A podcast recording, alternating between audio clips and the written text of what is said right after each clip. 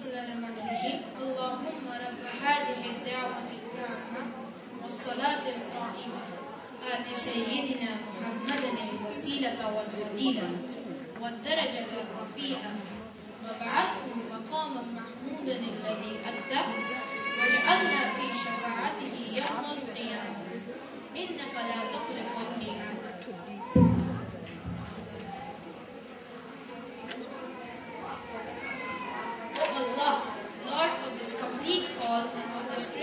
established.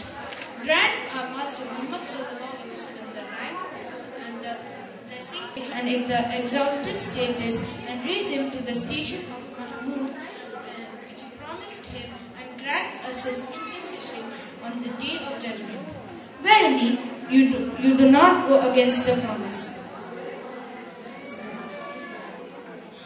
Allahumma salli ala Muhammadin wa